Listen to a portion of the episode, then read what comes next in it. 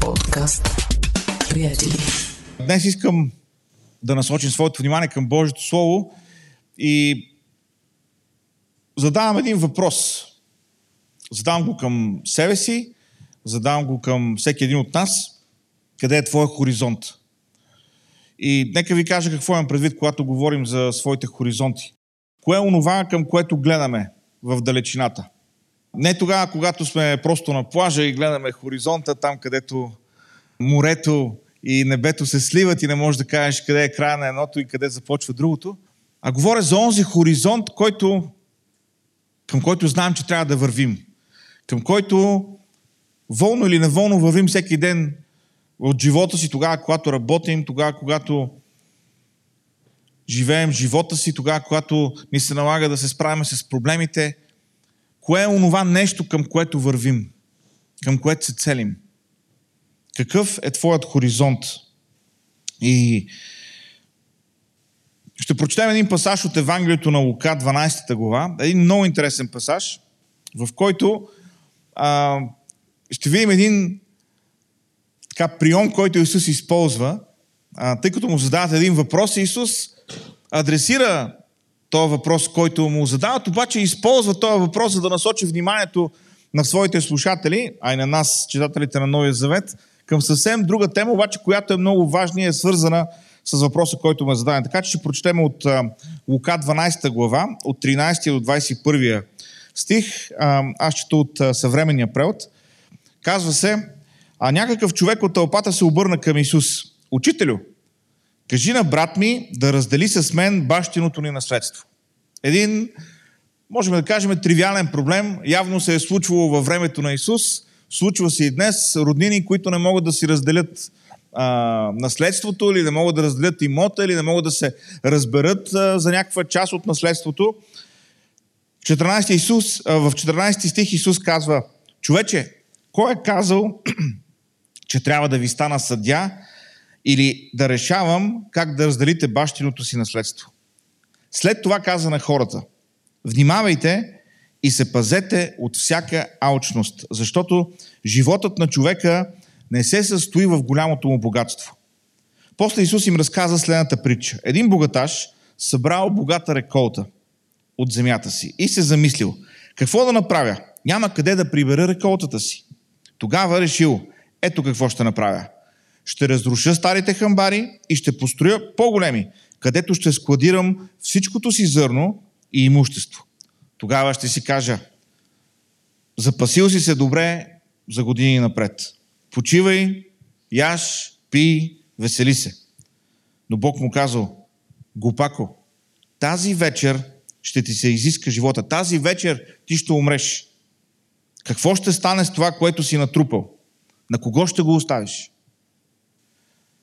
Исус завършва тези свои думи, стих 21. Така е с всеки, който трупа богатства за себе си, а не богатее с това, което Бог иска. Амин.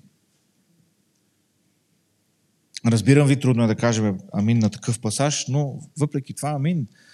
Божието Слово е. Исус чува този въпрос. Някой човек от тълпата, от всички хора, които го слушат, слушат го да говори, слушат го да получава, слушат го да изобличава. И някой човек му хрумва блестящата идея. А, ето най-после някой, който ще ми помогне с моя проблем. Някой, който ще каже на моя брат да си раздели онова, което баща ни ни е оставил с мене.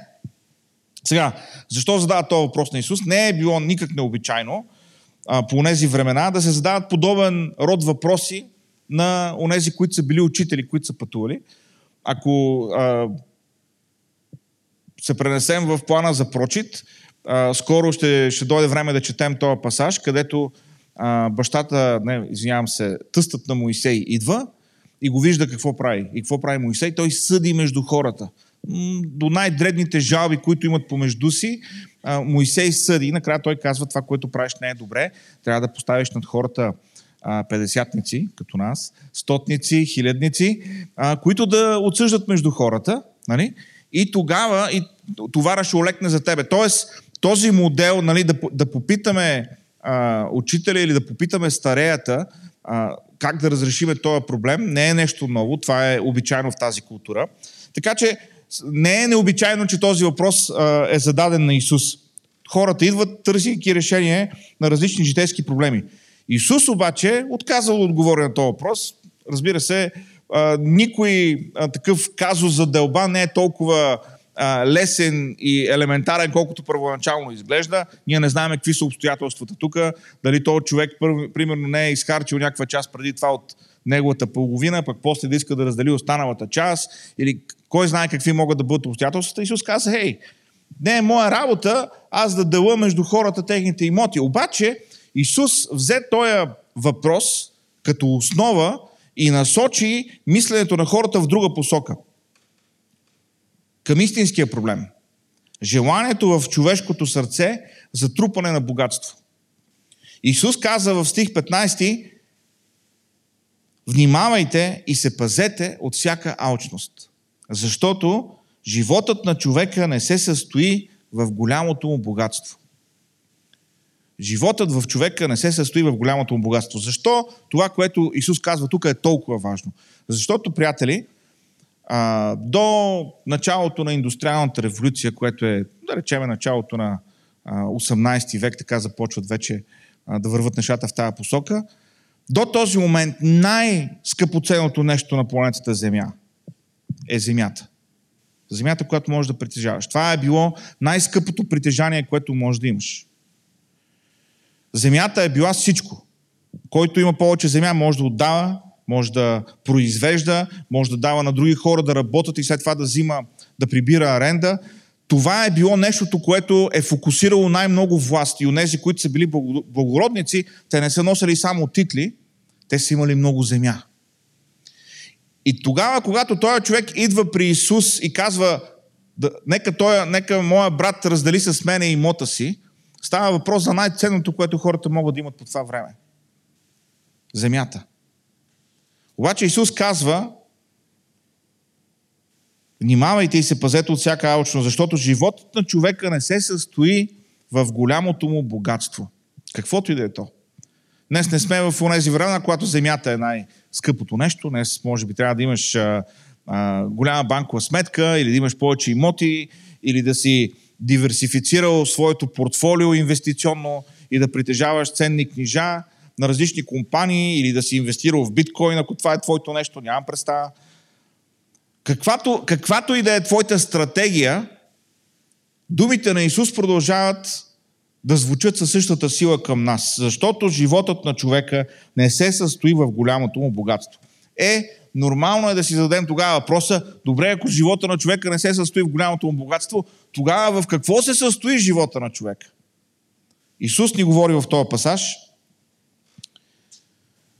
и ни обяснява и ни дава пример какво означава това. И нека между другото ви кажа, този пасаж е толкова самообяснителен, спокойно можем да го прочетем и да се молим и да, и да си отидем вкъщи, защото е толкова, толкова силен и толкова ясен. Няма как да избягаме от думите на Исус. Хубавият живот, истинският живот, казва Исус, не се състои в изобилието на материални придобивки. Имоти, коли, сметки, акции, така нататък. Което е обратното, тотално обратно на това, което хората вярват днес. Днес хората искат да трупат. Може би повече от всяко друго време в човешката история, днес хората искат да трупат. И не само това, от всякъде всичко се опитва да ни каже, че е много важно да трупаме колкото се може повече. Примерно, замислили ли сте се защо на някои, да речеме, услуги, на някои продукти, и то на много от тях, хората, които ги рекламират, са някакви известни личности. Някой ще каже, това е много, това е много лесен въпрос. Ми защото те са разпознаваеми и по този начин нали, хората нали, ще запомнят този бранд. Да, да, те са разпознаваеми, но това ли е единствената цел? Или това ли е основната цел? Примерно, когато в момента такът тия реклами, Христо Стоичков рекламира залагания. Това ли е посланието? С какво е известен Христо Стоичков? Христо Стоичков е победител, носител на златната обувка, носител на златната топка, шампион, играл на няколко континента. И той те насърчава ти да, ти да залагаш. Знаете ли какво е това? Ти можеш да си победител като Стоичков, но няма нужда да тренираш. Няма нужда да, да се подготвяш, няма нужда да стоиш на режим. Можеш просто да влезеш онлайн е в този сайт, да залагаш пари и ще си победител като Стоичков. Това е посланието на тази реклама. Лесен път към този мечтан живот. И, приятели, ние като вярващи трябва да можем да разпознаваме тогава, когато ни мятат такива куки. И сега нека си признаем, куката с хазарта е лесна кука. В смисъл, за един човек, който е вярващ, това е, както се казва на английски, no-brainer. Нали?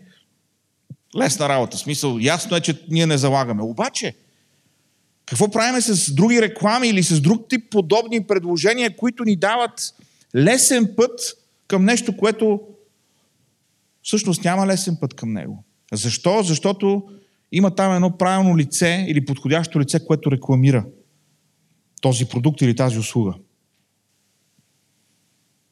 Обратното на това говори Исус. Животът на човека не се състои в голямото му богатство.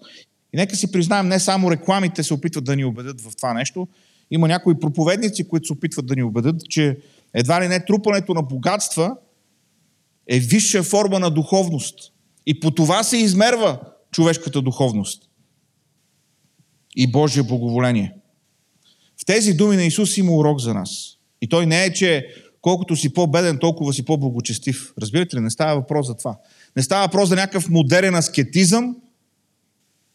Става въпрос за това нещата да са си на правилните места. Да се научим да разпознаваме тези позиви на консумеризма към нас. Да ги виждаме тия неща. И да им се противопоставяме, като живеем за слава на Бога. Като инвестираме времето и парите си за Божието царство.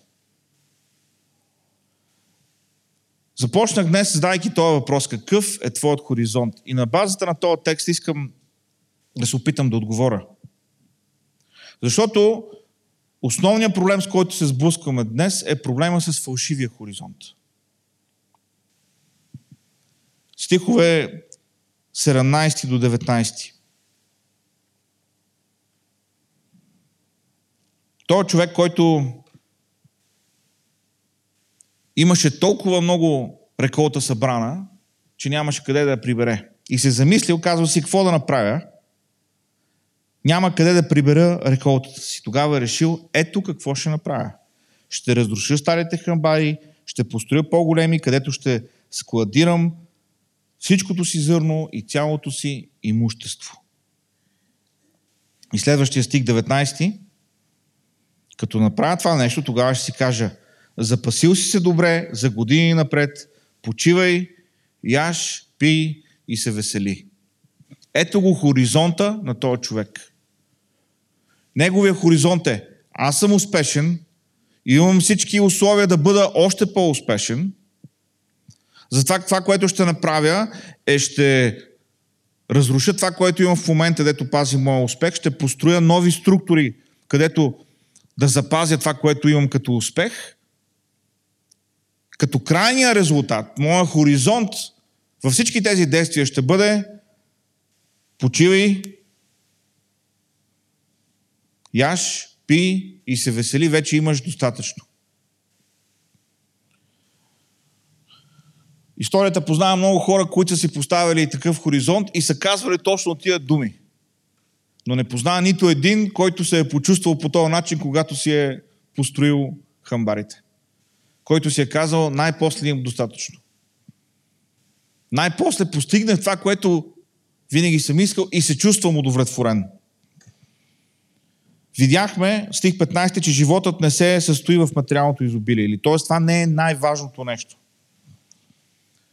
Това, което трябва да кажем за този хоризонт, който този човек си беше поставил в този разказ на Исус, е, че това беше близък хоризонт. Не знам, вие ми кажете, това далекогледство ли е, късогледство ли е, когато нещо е далече, да ти изглежда, когато нещо е близо, да ти изглежда, че е далече. Не знам дали има такова медицинско състояние на очите, но този човек беше поставил нещо пред себе си, но то не беше далечно, то не беше славно, то не беше значимо, то беше нещо, което е близко.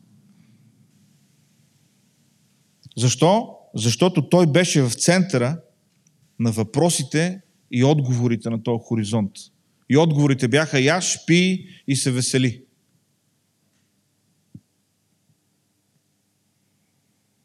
Когато на първо място са материалните неща, фалшивия хоризонт изглежда като нещо велико. А то не е велико. То е близко. То е достижимо. И то е нещо, което страшно много хора похабяват живота си просто да го преследват. Когато хоризонта е всъщност нещо, което е долу и е пред нас, ние не можем да видим онова, което всъщност Бог има за нас напред. И не знам дали ви се случва, по някой път, разбира се, Божия текстът е писан за, за хората, които са го чели първо. Нали, библейски текст е писан най-първо до, до своите оригинални адресати. Обаче има, има моменти, в които като, като прочета нещо, имам чувство, че това е писано за нас, българите. Нещо, което е, ама толкова, толкова на място. Уникалността на Божието Слово. Сякаш в тия думи е скрита философията на живота ни. Почивай, яш, пи, весели се. Салатата да е наред вечерта, ракията да е сложена на масата. Какво ще става, ще видим. Дали ще става, дали няма да става, няма значение. Важно е да сме на маса. Яш, пи, весели се. Това не е смисълът на човешкия живот. И когато поставим това нещо като хоризонт, всъщност това, което правим е, че ние погубваме потенциала си. Защото можем много повече. Можем да постигнем повече. Можем да бъдем повече. А вместо това, ние се задоволяваме с най-близките и най-елементарните неща. Нещата свързани с живота. И не, вижте, не ме разбирайте погрешно. Не казвам, че да развиеш кариера, да развиеш бизнес, да имаш система, да, да натрупаш капитал в целият този процес, нали, да работиш с хора, да даваш работа на други хора. Това, това не е маловажно, но това само по себе си не може да бъде смисъла. Не може да бъде хоризонта. И затова Исус каза на този човек.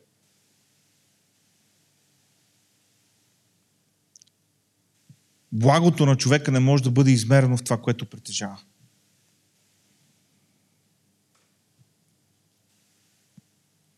Това, което примера, който Исус даде, този човек, който е в този история на Исус, това, което този човек не разбираше, второто нещо, за което искам да говоря днес, е, че човешкият живот е преходен. Човешкият живот е преходен. И признавам си, има неща, които съм си мислил, че никога няма да излезат от моите уста, но ето ми дава време и виждам, че трябва да излезат. Започвам да усещам, че живота е преходен. Нали, наближавам 50 и започваш да виждаш някакви неща, които преди това като че ли са минавали покрай тебе. Животът е преходен. Той човек мислеше и планираше, сякаш имаше 100% гаранция, че ще живее вечно. И че ще може да изпълни това, което е тръгнал да прави. Само, че животът е преходен. Защото той планираше и даже си беше подготвил фразата, която си каже, когато завърши този проект и си каже, е сега това е, почивай, яш, пи, весели се, всичко е точно, обаче Бог му каза, милите думи, глупако, днеска ти ще умреш, а това, което си събрал, на кой ще бъде? Искам да ви питам, бащата на този човек, който зададе въпроса на Исус, дали го е интересувало какво ще правят неговите синове с наследството в този момент, в който сина му задава въпроса. Тогава, когато вече е починал. Това беше проблем на синовете, те трябваше да се борят с това нещо. Онова, което този човек беше събрал, беше останало и неговите синове се караха за него. Това, което този човек беше събрал, беше построил големите хамбари, беше направил всичко. И начинът по който Исус ни разказва историята означава, че този човек беше постигнал това, което беше планирал. Беше съборил старите хамбари, беше построил нови, беше събрал всичко там и беше дошъл този момент, когато си беше казал, готово. Тук съм, пристигнах. Настигнах онова, което гонех. Настигнах хоризонта си. И в този момент Бог му казва, човек, времето ти изтече. Това, което си събрал, на кой ще бъде?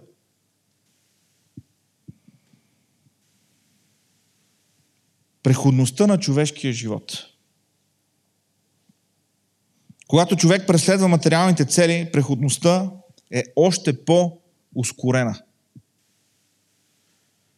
Защо? Защото когато, когато пътуваш към нещо, което е по-близко, стигаш по-бързо до там.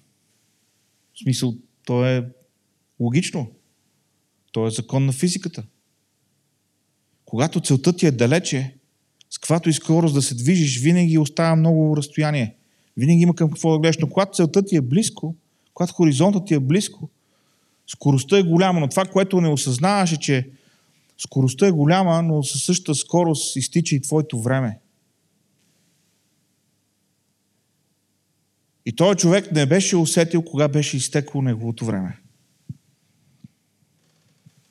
Богатството или преследването му дава иллюзията за спокойствие, за стабилност, за неприкосновеност. И пак казвам, а, нали, не съм си разпродал имота, не съм станал нали, така, да живея на улицата, а, човек се стреми да има спестявания, да си организира живота. Не става въпрос за това. Не говоря за това да бъдем безотговорни. Говоря тогава, когато хората превръщат преследването на богатството в своя цел. Това е проблема. Преследването на богатството не може да ни даде спокойствие, не може да ни даде стабилност и не може да ни даде неприкосновеност. Въпросът е за какво събираме в живота си. За какво събираме в живота си? За да стигнем до края на месеца, или за да се изучат децата, или за да имаме пенсия, или за да си купим по-голяма а, кола, или по-нова кола, или по-голяма къща. Нито едно от тия неща само по себе си не е нещо лошо. И нито едно от тия неща не е нещо, което ние трябва да бягаме от него. Не става въпрос за това. Става въпрос, че тия неща не могат да бъдат цел на живота ни. И Исус ни предизвиква да мислим отвъд тия земни неща. Отвъд тия неща, които дори времето ни, ежедневието ни минават в тях. Да имаме поглед към вечното. Да имаме един хоризонт, който минава отвъд сегашното, отвъд материалното, един хоризонт, който стига до вечността. Защото, приятели, когато хоризонта ни е към вечността, нали знаете, когато се фокусираш в нещо, което е далече, всичко от това, което е тук, то не спира да съществува, но не е на фокус. Нали сте го забелязали? Гледаш в далечното и всичко останало не, че избледнява, просто не е, не е в центъра на картината. Не е в центъра на вниманието ни. Така е и в живота ни. Тогава, когато гледаме към вечните неща, онези, които са преходни, те не изчезват, но те не са в фокуса. Те не са основното, което ни движи. Да не забравяме, че човешкият живот е преходен. Да не забравяме, че никой от нас не знае какви са Божите планове. И да живеем всеки ден, гледайки към този хоризонт, към вечността, към тези планове, които Бог има към нас.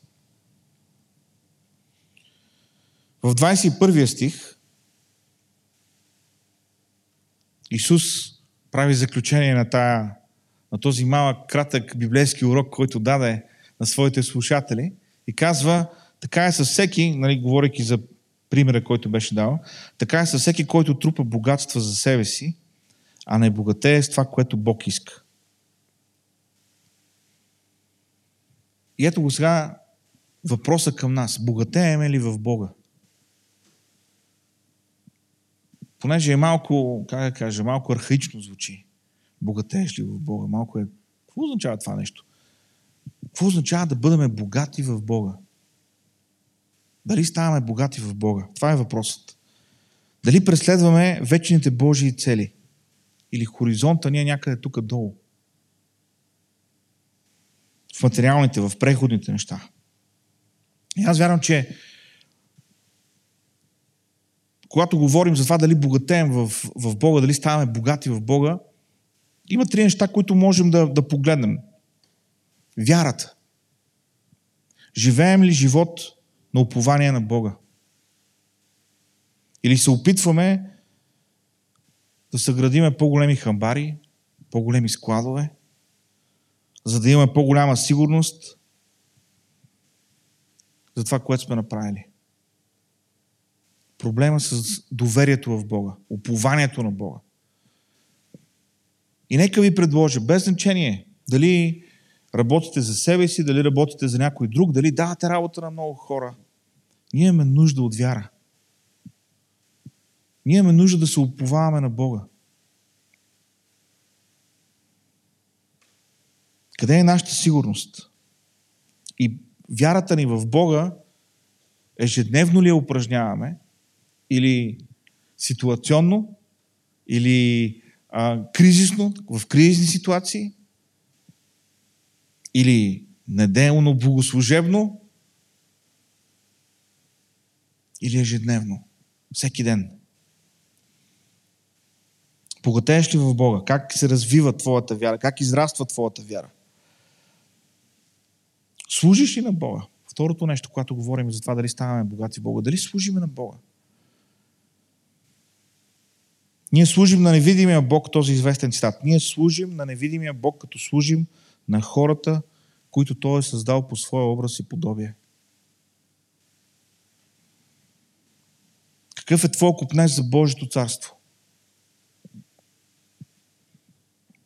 Твоята мечта, какво е нещо, което би желал да видиш? Какво правиш, за да се изпълни? Или помагаш ли? Или служиш ли на хората, които Бог е поставил около тебе, в църквата, на работното ти място, у дома? И забележете, че не говоря за, за служение, говоря за служене. За служене. Не става въпрос за ръкополагане и за титли. Става въпрос за служене, за, за миене на крака, за помагане, за състрадание, за протягане, тогава, когато има нужда. И когато говорим за богатение в Бога, не мога да пропусна темата за покорството. Покорството. Бог очаква да му бъдем покорни. Бог търси твоето и моето покорство. И нека кажем, че това не е популярна дума днес. Нали? Днес всеки иска да е независим, да се съобразяват с него. Всеки иска той да получава най-много внимание. Даже ако може да променим законите да се съобразяват с мене, да накараме хората, т.е. да се съобразяват с мене. Защо аз да съм покорен? Исус каза нещо много интересно. Ако ме обичате, ще ми казвате, че ме обичате. Или ако ме обичате, ще пеете, че ме обичате.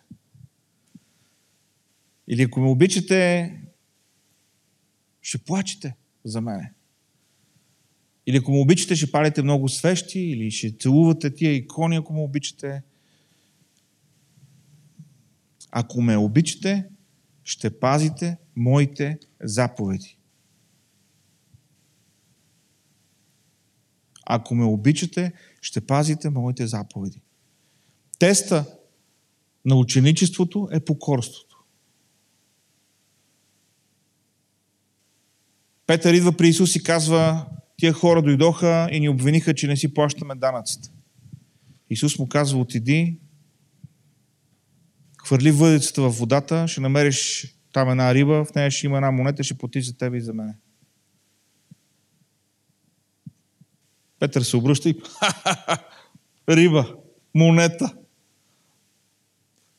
Какви са шансовете това да се случи? Дори да има някаква риба, която е глътнала тази монета, откъде на къде ще я хвана точно аз? Си казва Петър.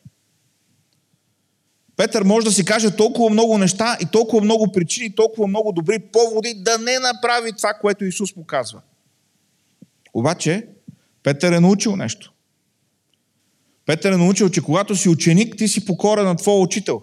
И Петър отива и хвърля въдицата и лови рибата. И докато другите рибари стоят и му казват, ей, каква голяма риба фана, Петър почва да й рови в устата. Нещо, което рибарите по принцип не правят. Просто нали, слагат рибата в мрежата. Петър почва да рови в, риба, в устата на рибата и изважда тази монета. И мога да си представя другите рибари какво са започнали да правят. Сигурно са почнали да роват по устите на рибите, които те са хванали. Белки ми те намерят нещо. И Петър взима тази монета, отива и плаща данъците за Исус и за себе си. Покорство. Покорство. Това е което Бог търси. И днес е тест за нас, днешното време е тест за нас, защото покорството не е популярно, то не е на мода, то не е нещо, което а, е похвалявано. Но както а, мисля, че в Исая беше горко на уния, които казват на злото добро и на сладкото горчиво и на това, което е незаконно, законно. Без значение какви са човешките мнения, какви са а, модите, тенденциите. Ние сме призвани да бъдем верни на Бога, ние сме призвани да бъдем покорни на Бога. Тогава, когато става въпрос за големите неща, свързани с ценностите, с а, а, уния неща, които се случват в обществото, ние трябва да бъдем верни на Бога, трябва да бъдем покорни на Бога. Ние трябва да бъдем покорни на Бога и в, в личен план, тогава, когато тези ценности, за които говорим, са поставени на тест в нашия живот, в нашето ежедневие.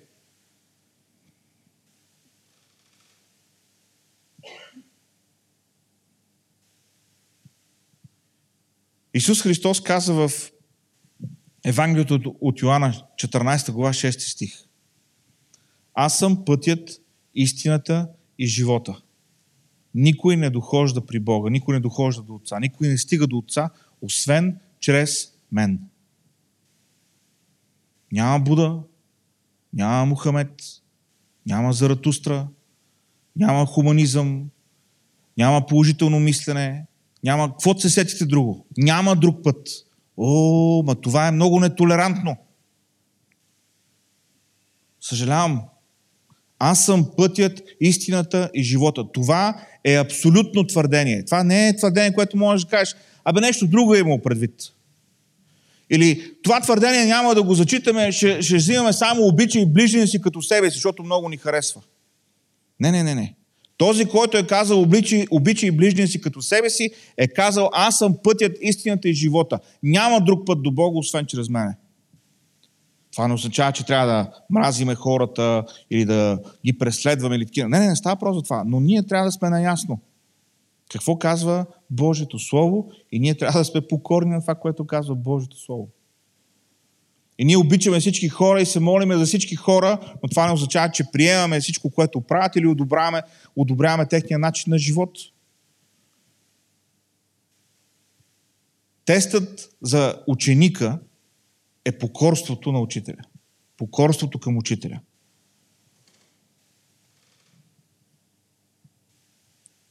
Или приемаш това, което Исус ти казва, или, както казва Лиам Нисън, good luck. Good luck в лабиринта на живота. Бог търси покорството. Твоето покорство, моето покорство. Един човек, който беше успешен по всички измерителни таблици на, то, на неговото време, мога да кажа спокойно на нашето време. Беше успешен, беше готов да мине на следващото ниво, т.е. да бъде още по-успешен, събори каквото имаше, за да построи по-големите неща, да може да свърши така мина на следващото ниво, както обичаме да казваме днеска. А, умножи бизнеса. И накрая дойде въпроса. Днеска умираш. Какво правиш? За кой си го събрал това нещо?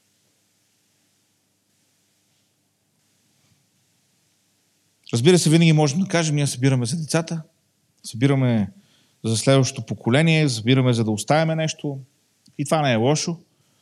Какво обаче ще, ще се случи след нас, кой знае?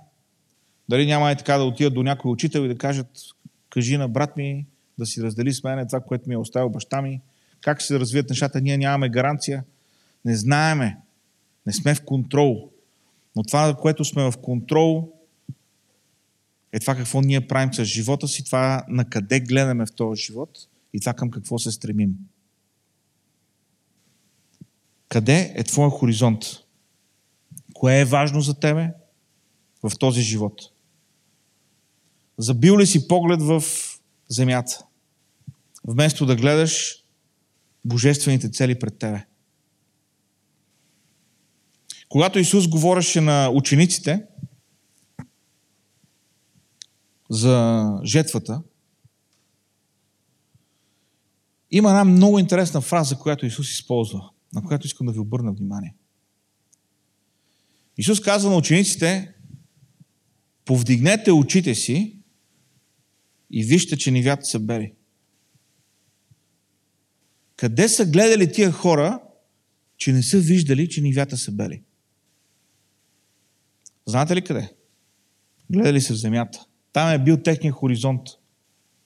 И Исус им каза, за да, из, за да изпълните своята част, за да изпълните своята роля – в великото поръчение. Това, което трябва да направите, трябва да си дигнете погледа, да смените хоризонта си и да видите, че нивята са бели. Да видите, че хората са готови. И знаете ли, смея да си мисля, че ние също имаме нужда да повдигаме погледа си. Защото а, с, с всичко, което се случва около нас и а, с несигурността и с а, проблемите на работата и с нещата, с които трябва да решаваме и с а, хората, на които трябва да помагаме и близките и децата ни и родителите ни. Всичко това, което правим е толкова лесно да забиеме поглед в земята. И ден след ден, седмица след седмица, месец след месец да вървиме, гледайки надолу, винаги пълни с какво да правим и винаги изморени от това, което правим. Но идва момент, в който трябва да повдигнем очите си. Трябва да видим, че нивята са бели. Трябва да видим, че е дошло друго време. И ние имаме роля в това време.